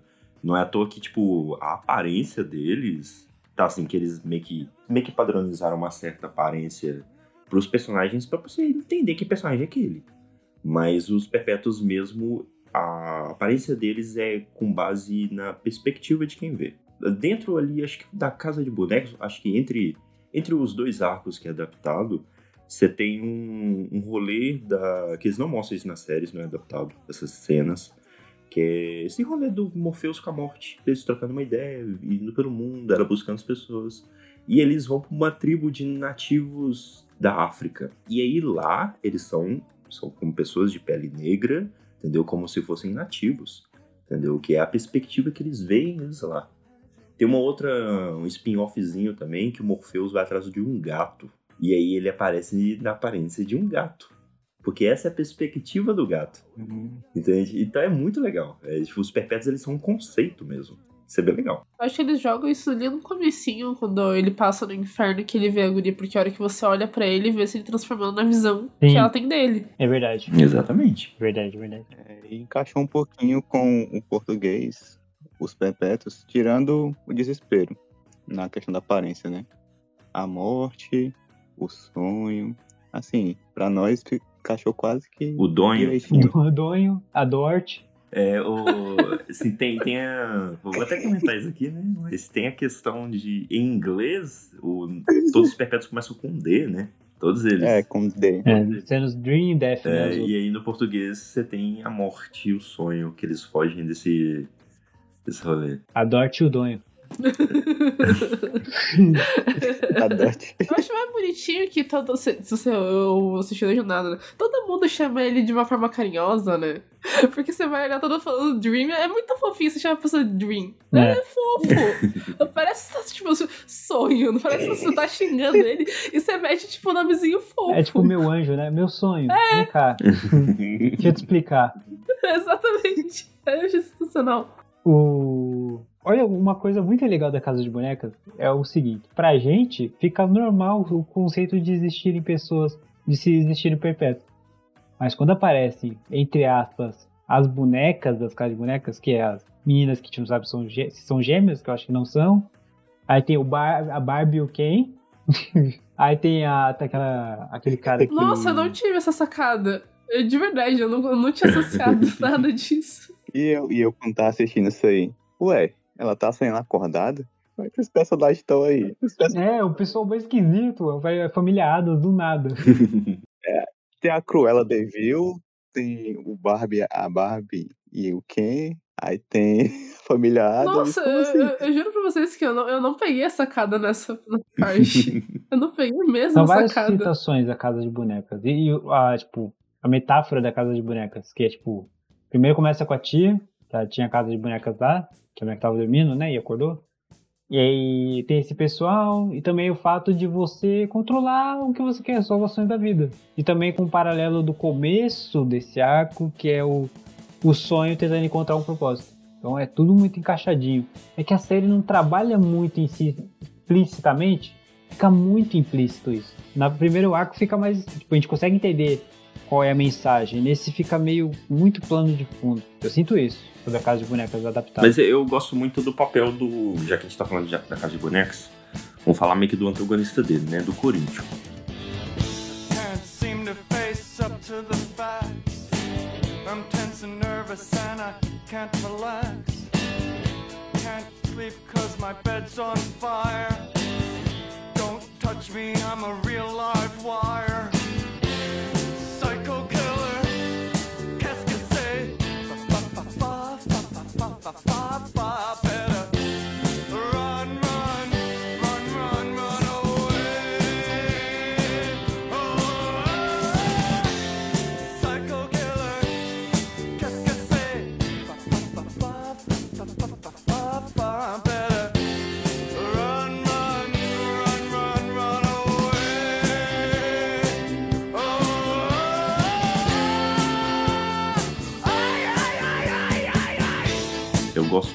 Eu gosto muito de como eles passaram o Corinthians pro, pra série.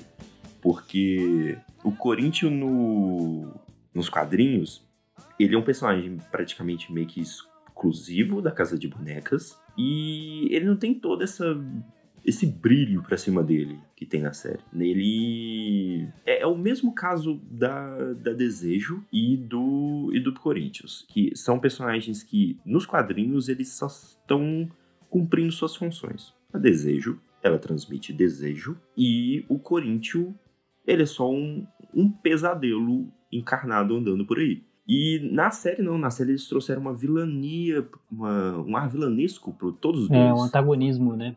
É, isso. Lá do começo, inclusive. É, e o Corinthians eles já encaixaram ele, como é um, meio que um for, a mídia, né, um formato diferente de contar a história, eles precisavam meio que colocar um antagonista ali, fraga. E aí eles já colocam é. o Corinthians desde o começo, como se ele estivesse tramando tudo por trás. É interessante, inclusive. Né, das coisas muito bem. galera. Acho legal. Acho legal. O Corinthians é um personagem legal. O episódio, a Michelle, tipo assim, ela teve essa, ela não sacou de começo. Que, que eles começaram a entrar no hotel tava tendo um evento lá de cereais. Cereal. Aí, os cereais. Nossa, meu, que bagulho. tipo assim, é muito cômico e genial. É porque, cara, é muito legal. É muito idiota mesmo. É porque, tipo, você, você vai vendo, tipo, eles falando, eles falam cereais, cereais, mas tem, tipo, cereal. Mano. Aí você fala, nossa. Aí você começa a se tocar pra cara, isso aqui é assassino, maluco, maníaco, hein, meu Deus. Não, eu já, cara, não, a hora que eu vi eles ali. pensando em convidar o Corinthians, eu falei, cara, mano, eles não, não vai fazer é. uma convenção de assassino, cara. Não, e, não. E aí tem um E a hora que eu fiquei tipo, meu Deus do céu, e. Caralho, muito bom. Pra quem não, tipo, não tinha entendido de começo, ainda tem o. Como é que é o nome daquele sonho, Rede? Do negócio do jardim? Como é que é? O jardineiro? Não é jardineiro? O verde do violonista. O verde do violonista. Não. Que ele tá andando lá, aí ele vê uns negócios acontecendo, e, hum, aí entra numa outra sala, hum, até que ele entra numa sala e tem um cara falando, matar pessoas. Ele, Eita, não, mas é muito bom a hora que ele entra na sala das mulheres e fala: Não, a gente não usa nosso corpo de sexualização, a gente usa até força. Ele fica, tipo, ele apoiando, ele. O que tá acontecendo? Deixa ele embora. Até que ele sai e ele olha pro lado assim, aí tá o Corinthians. Aí o Corinthians olha pra ele, aí ele ah, parece que o Corinthians vai e até ele, um outro cara aparece. Uhum. Aí ele fica, não, vou vazar daqui. Foi bem coeso, que o, ele reconheceu o Corinthians, uhum. mas o Corinthians não reconheceu ele, porque ele é uma paisagem lá no mundo do. É, e ele estava desaparecido também. Ele encarnou daquele jeito, né? Uma outra coisa desse episódio é que, tipo assim, a hora que tá o um menininho, o irmão da Rose, que ele encontra o maníaco lá, matador de criança, eu fico, meu Deus. Nossa. Meu Deus. cara, não, mano, toda hora, mano, toda hora, é, a cena com aquele cara me deixou, tipo, muito agoniada. Eu, tipo, meu Deus do céu, tira a criança de perto desse cara. Tem o cara que era fã de assassino que tava lá no meio, malucaço. que Nossa. ideia boa, hein? Não, eu sou fã de vocês. Que ideia legal. Que ideia legal. Vi o trabalho de perto. a, a, boa doutora. Eu lembro da boa doutora. É, um dos Doctor. É o bicho papão. Tinha um caçador. Bicho papão. Caçador que é o velho lá, o. Que ele consegue desossar uma pessoa em minutos. Uhum. Há um excelente plano de fundo para contar a história. E a Rose, tipo assim, é legal por ela, mas, tipo, que nem vocês falaram, é meio chatinho. A parte que tá nela, você fica. Ah. Mas eu achei sensacional a ligação que tem dela ter sido citada antes e, tipo, se você não se toca pela foto que o Corinthians olha, você não percebe. Uhum. Porque a menina lá que morre, que ela brigou e bateu na namorada, a Rose era a namorada. É. Sim, é, é, é muito legal isso. É bem coesivo. É muito bom. É, a coesão na série é impressionante. Então, mas, deixa eu perguntar aqui para vocês. O lance do Corinthians, ele que introduziu a psicopatia no mundo? Porque a impressão que dá é que na série é como se ele fosse o Jack Stripador, não é isso? Ele próprio fosse o Jack Stripador? Mais ou menos. É porque ele é um ser com um certo poder de influência sobre os humanos, né? Porque ele é um pesadelo. Então, a ideia quando a ideia de aparecer toda essa convenção de assassinos foram tudo por causa dele. Que a partir do momento que ele saiu do sonhar e foi para o mundo do o mundo desperto, ele começou, mesmo que de forma é, indireta, é, influenciar as pessoas e fazer com que as pessoas pensassem de formas é, vilanesca, né? De formas de psicopatia, de serial killer mesmo em si. Então é isso meio que influenciou, porque ele. Pronto, essa impressão mesmo que tive. É o que o, o Sandman fala, né? Que o, o Corinthians, ele é o espelho que reflete tudo que a humanidade rejeita. Então só a simples presença dele é tipo radiação. Você, só pela você estar na radiação, você já pode contrariar um câncer. Contrair, né? Contrariar é foda. É o já só dá o Mad Câncer. Mas ele só pra confirmar as datas bate muito com a- as datas registradas das pessoas mortas do Jack Stripador. Hum. Na época que o Corinthians tava solto. Corinthians, caralho. Pois é. Corinthians, o Eu falei Corinthians. Timão. Mas assim, nossa, eu quero falar que o final dele eu achei sensacional. Ele foi um personagem que me cativou pra caramba. O final dele, de, tipo, eu só tô fazendo o que você me fez pra fazer. Por que, que você tá achando isso ruim? Ele fala, você foi a obra que eu mais trabalhei, mas mesmo assim você é falho. E a cara dele de, tipo, magoou, vou chorar. né? Nossa, mano, eu juro que eu vi uma É. cara de choro naquelas boquinhas. A consequência também, que ele faz, o sonho faz todas as pessoas se sentirem remorso nos sonhos dela. Uh, Por todas as pessoas que mataram. Você fala, nossa, é pesado. Eu achei muito legal isso. Tipo, sofro miserável. Assim, apesar do, de eu xingar o Corinthians toda vez que ele aparecia na cena, porque ele matava um personagem importante, pra mim ele é uma a engrenagem que fez mover ali a série. né? Ah, não, a casa de bonecas é meio que ele move mesmo. O cara que gosta de dar uns amassos? Primeira Não oportunidade, falou, não, opa. Nossa, deixa eu falar. Esse é um comentário que eu tava segurando até entrar nisso. Gente, nossa, a representatividade. Eu não sei se tem isso no quadrinho isso aí com vocês, mas a representatividade de ter de todo mundo se começa a pegar, independente Ah, do não, é muito E legal. o Corinthians ter preferência por homem é muito da hora. É muito legal. Perde tempo. Não perde mesmo. Não perde tempo mesmo. Não, eu achei que, tipo, o amiguinho da Rose lá que ele pegou, eu achei que ele ia matar o cara, não matou. Eu falei, ah, gostou então. Aí o Cai outro ele vai. fuzila. É, não, o cara só vai. A Rose mesmo, ela tem um relacionamento com a mulher e, tipo, eu acho sensacional. A Joanne também. Mas o, o que brilha em Sandman é uma das coisas, né? Na verdade, é isso, porque Sandman é de 89 e o Neil Gaiman pensava muito à frente de seu tempo, saca? Demais. Ele já introduzia conceitos de não binário, é de, né, de conceitos da galera do, da LGBT mesmo em si. Ele trazia isso de forma respeitosa, entendeu? Mas futuramente tem um arco que né, é sobre uma personagem trans que acaba morrendo. E aí vai uns amigos, uma amiga Nossa, no quero enterro. muito que chegue nesse arco. E aí, na lápide desse personagem trans, tá o nome de nascimento dele. Aí essa amiga só pega o batom e escreve na lápide o nome que ele escolheu, o nome social dele. Entendeu? Uhum. Tipo, em maior respeito, assim. Ah, é daí essa cena. É, exatamente. É muito legal. Respect. que ela fala, eu peguei o batom da sua cor favorita. Eu acho muito bonitinho essa É muito cena. legal. Eu não sabia que era E o daí. game é incrível. O cara, tipo, muito à frente do seu tempo. Aproveitando falando desses momentozinhos assim. Nossa, é, quando ele pega o, o segundo pesadelo, que eu não vou lembrar como é o nome de- dele, dela, sei lá. É muito triste, porque ele tá personificado na mãe da Rose Ah, e é protegendo o menininho. É porque ela não quer ser um pesadelo. Uhum. A É, é, é justamente sobre a mudança, né? É. Isso é legal, eu achei legal a mudança. Que nos, nos quadrinhos não existe a Gaut. São dois pesadelos que, substitu- que ficam no lugar delas, que são meio que tipo uma duplinha. Que é o Butcher e o Glob, se eu não me engano. Acho que é isso o nome. Que Eles, são, eles representam basicamente a mesma coisa que, que a Gaut representa ali na série como pesadelo. Só que ele fica meio que ali no moleque não de forma positiva de forma negativa como o pesadelo mesmo. E aí a Rose tem que ir ali tenta salvar ele. Mas achei legal pra trazer um personagem ali. O Morpheus ver que as coisas não devem necessariamente ser como É são. muito bonitinho, porque você tem toda a situação do menino lá sofrendo e etc. E um pesadelo que não quer ter pesadelo. Hum. Eu já acho bonitinho o fato que ele fica decepcionado com o Fidelis Green por ter abandonado, porque ele disse que ele era o coração do sonhar. E ele fala, Uhum. não, mas você quer. Ele fica tipo, não, você quer. Não, mas você quer. Esse coração é disputa de saber quem quer. O... Também tem o, o.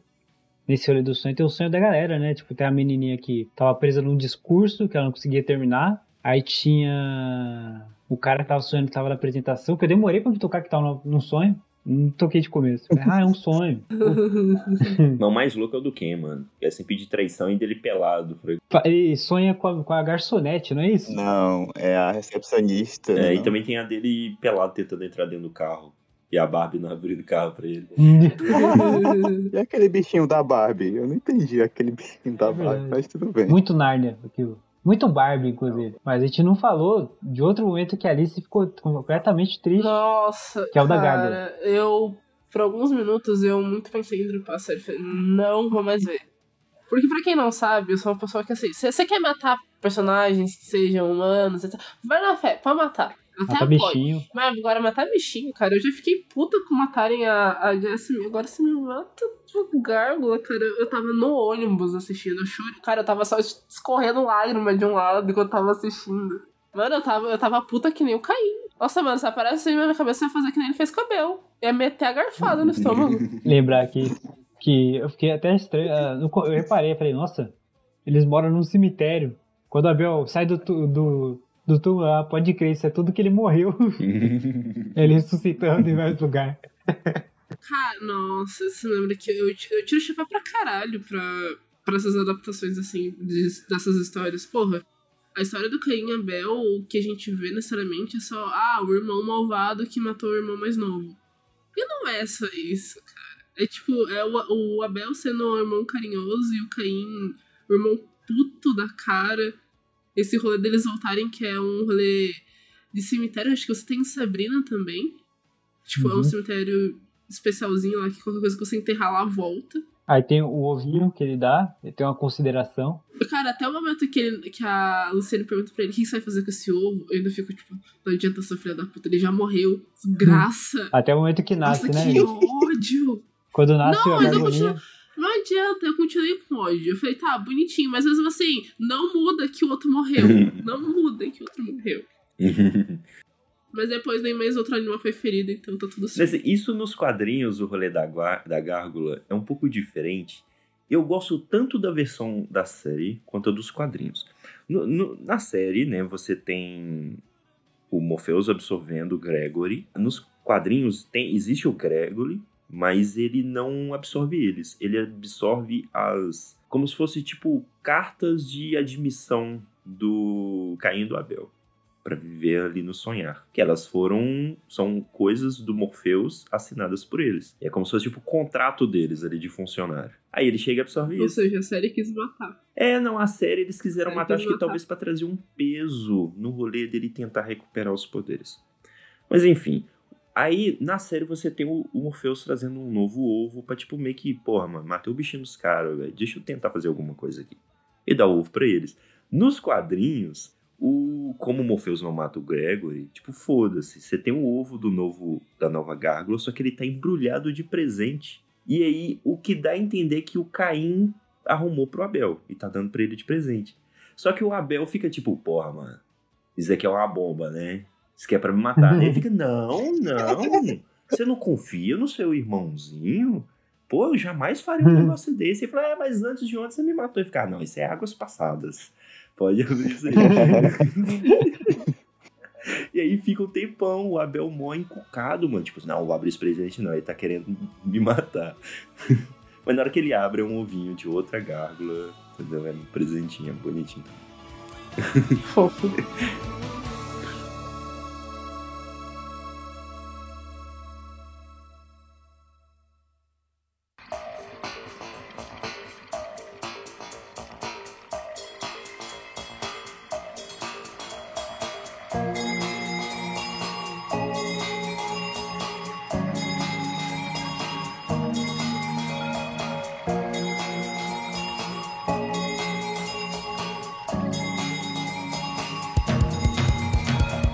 Agora aqui, pra fechar, vamos lá, notinha. Mas no conceito crítico, não sei o que. Quanto vocês gostaram? Quanto vocês gostaram? Começando por você, Léo. Eu acho. Deixa eu ver aqui. E nove Godzillas tá bom. Esse um pontinho contou mais na questão dos, dos desfechos da- das histórias. Que eu achei. Assim, não que eu achei ruim, mas eu esperava mais. Ah, aquele rolê lá do Rubi hackeado. Beleza, que o, men- ela tava mais forte, o, o carinha com o Rubi, mas eu esperava um, um negócio a mais, não só que, ah, destruiu, agora voltou para mim. Não, outra coisa também foi aquele coração de vidro lá da, da Unity, né? Que ela morreu é, no lugar da Rose. A Rose ia desaparecer, mas ela pegou para si. Eu achei também assim meio decepcionante, entendeu? Mas não estraga todo o contexto. Uhum. É só, só isso, assim, que desapontou um pouquinho. E é isso. Nove tá bom. E você, Randy? Que, que, qual suas considerações finais aí? Olha, eu eu achei uma adaptação muito decente.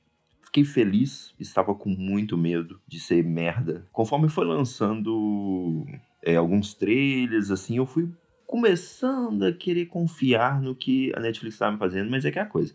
Netflix e adaptar Sandman, que é um negócio muito difícil. Então, tipo. Aí eu acabei ficando com o pé muito atrás, mas fico feliz que é meio minha língua. A série é muito legal. Eu acho que poderia, na sua estrutura, ser feita de uma forma diferente, mesmo que não fosse ultra fiel. Tipo, porra, adaptar o negócio para se encaixar melhor no formato da mídia. Mas a forma como eles executaram achei muito decente, muito certinha ali no que eles quiseram fazer. É, as alterações feitas ali em relação ao material original também perfeito. E principalmente para quem nunca leu Sandman, eu acho que é um excelente entretenimento. A pessoa só tem que tomar cuidado com o hype que vai escalando na medida que você vai pro final da, da temporada, porque não é uma série construída para ter um grande clímax final. Né? São só histórias isoladas e é isso aí. Mas, a, é, além disso tudo, você tem um visual muito legal, adaptado, mas muito legal de tudo. Tem personagens incríveis, diálogos incríveis, que você pega a mesma cena do quadrinho que é uma parada uma filosófica, e tá igual na série, negócio incrível. E eu dou 8,5.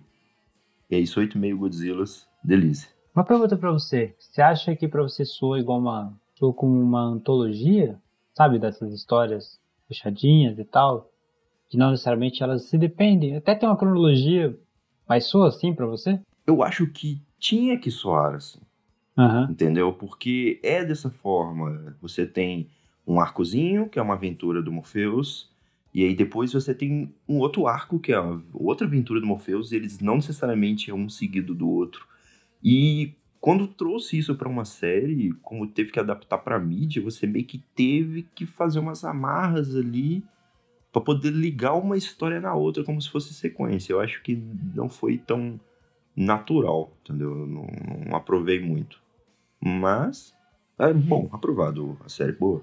E agora eu vou jogar pra Alice. Nossa, lindinha Alice. Fala, Alicinha. Vamos ver. Cara, eu tava muito com muita vontade de assistir. Muita vontade. Porque eu gostei muito da cena da morte. Mas toda vida tenho que criticar alguma coisa, né? Não posso somente adorar. Infelizmente, sou chata. O hater tá mudando, hein? Não é mais Não, o mas é, não, tudo que eu consumo tem elogios e críticas. O meu problema realmente foi com as cenas do John, que foi uma coisa que para mim foi chato de assistir. E tirou da série. Sim, foi o fator que eu demorei uma semana pra assistir a série. Uhum. Mas em compensação, as outras cenas eu consumi extremamente rápido, eu voltei várias vezes e, nossa senhora, todo o sotaque da série me ganhou pra caramba. O visual dela, o contexto de referências foi uma coisa que me pegou muito, porque fazia muito tempo que eu não via algo que tinha tanta referências a mitologias diversificadas, não, tipo, Uhum. não focando somente em uma. O próprio Morpheus, né? Que Morpheus é filho de Hipnos, né? É verdade. Então, foi uma coisa que me ganhou. O ritmo dela, o, o jeito dela foi uma coisa que me ganhou muito. Porque assim, eu tô de saco cheio de série, tipo, ou de muita ação, ou de muito romancezinho. Então, foi uma quebra. E eu gostei do final, porque não foi tipo aquela coisa. Uau, meu Deus, desespero, segunda temporada, nem nada, que nem eu senti. Não precisou ser algum um épico. É, né, minha mãe assistiu, minha mãe se maratonou no mesmo dia. Minha mãe assistiu os 10 episódios no mesmo dia. Uhum. E ela ficou tipo, como assim não tem missão temporada? Pra mim foi tipo, beleza, acabou aqui. Tranquilo, gostei do que eu assisti. Não tô desesperado pra missão temporada. Gostaria? Sim. Então, eu dou o meu mais sincero 9. Porque assim, eu gostei muito do que eu assisti. Gostei muito mesmo, tirando a, a, tipo, a parte do John. Só não ganho 10 por causa da parte do John. Mas restante foi uma coisa que me agradou muito. Tipo, muito mesmo. Então, isso aí. Novezinho. Um dos meus raros novos. E agora, sobra o nosso digníssimo querido Gabriel para dar a sua avaliação, que ele tanto gosta de avaliar. Então, vocês dois fizeram refletir uma coisa que não tinha pensado. Eu sempre reclamo, é, hoje em dia, do formato da Netflix de lançar a série de uma vez, né? Porra, às vezes isso mata a série, da gente acompanhar. Claro que tem gente que não tem tempo, gosta de assistir de uma vez. Alice, por exemplo, ela gosta desse formato. É... Mas com Sandman, o Randy fez eu refletir que se fosse um negócio episódico toda semana, por mais que tivesse a discussão, não se beneficia tanto. É claro que episódios, alguns episódios isolados com certeza ia explodir, o pessoal ia comentar pra caramba. Mas a série lançada do jeito que foi, todo mundo já comentou sobre, sobre ela, mas que ela tenha morrido rápido, que acontece isso muito com as séries da Netflix. Como ela é uma série que funciona um pouco como uma antologia, igual a gente falou, nos próprios quadrinhos são assim, histórias meio isoladas, ela tem uma certa cronologia, mas ela acontece ao longo de vários tempos. Às vezes são várias pequenas histórias que se conectam no final e tal. Então, por isso, já agrega para mim mais que ela funciona desse jeito, entendeu? É um acerto para um tipo de série da Netflix. Eu quis estender esse aqui só para porque agora é uma oportunidade de falar uma da série da Netflix. Aproveitar aqui esse assunto antes de eu continuar com a minha nota.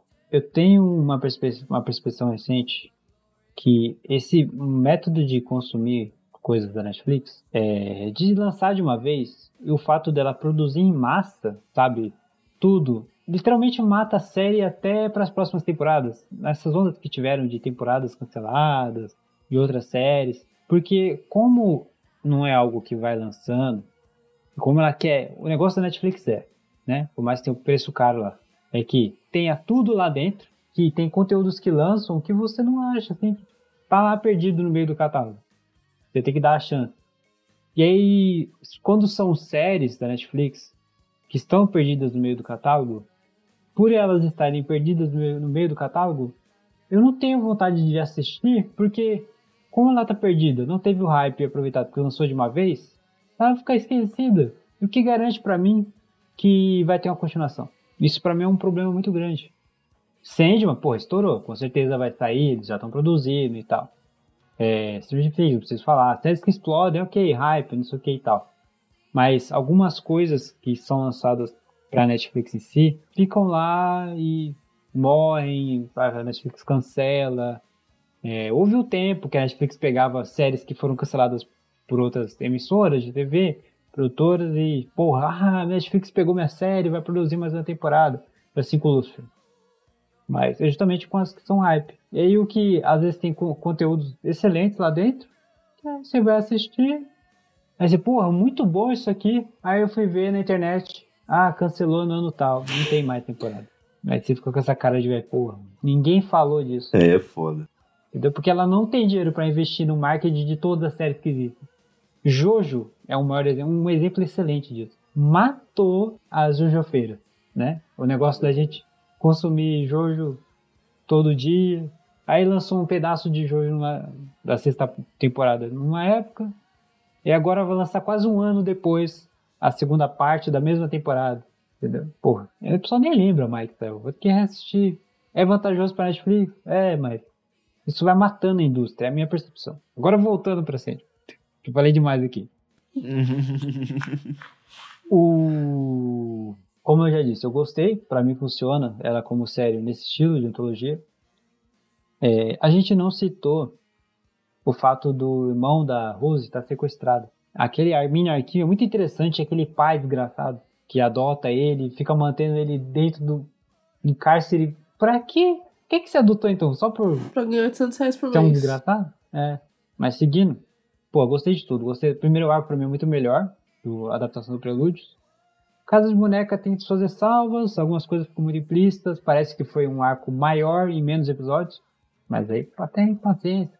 É muito bem adaptado, tipo, os pro maiores são muito melhores, tipo, tem muita coisa melhor do que as partes ruins, né? E igual a gente falou, acaba sendo às vezes uma adaptação muito literal, muito igual, tem umas decisões criativas que não são tão boas.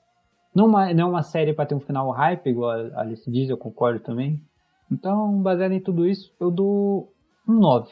porque é uma série excelente e tem lá só os negocinhos que você fala, pô, isso aqui e tal, não sei o que, presta atenção realmente, mas é o 9. Dito isso, fechamos? Fechamos. Algum mais salva? Eu sou o, o hater da noite, então. 8,5. É.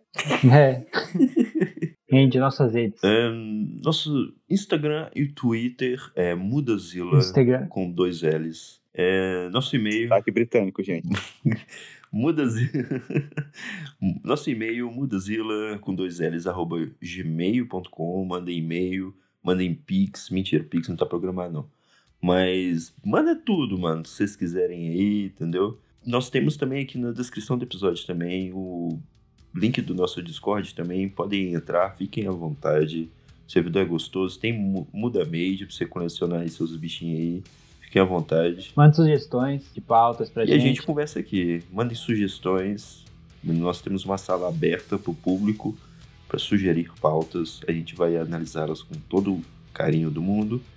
E é isso. Ouçam nossos episódios e indiquem pros amiguinhos. Vai que escute. Tchau, tchau, pessoal. Aí. Valeu. Tchau, tchau. Sonho com os perpétuos.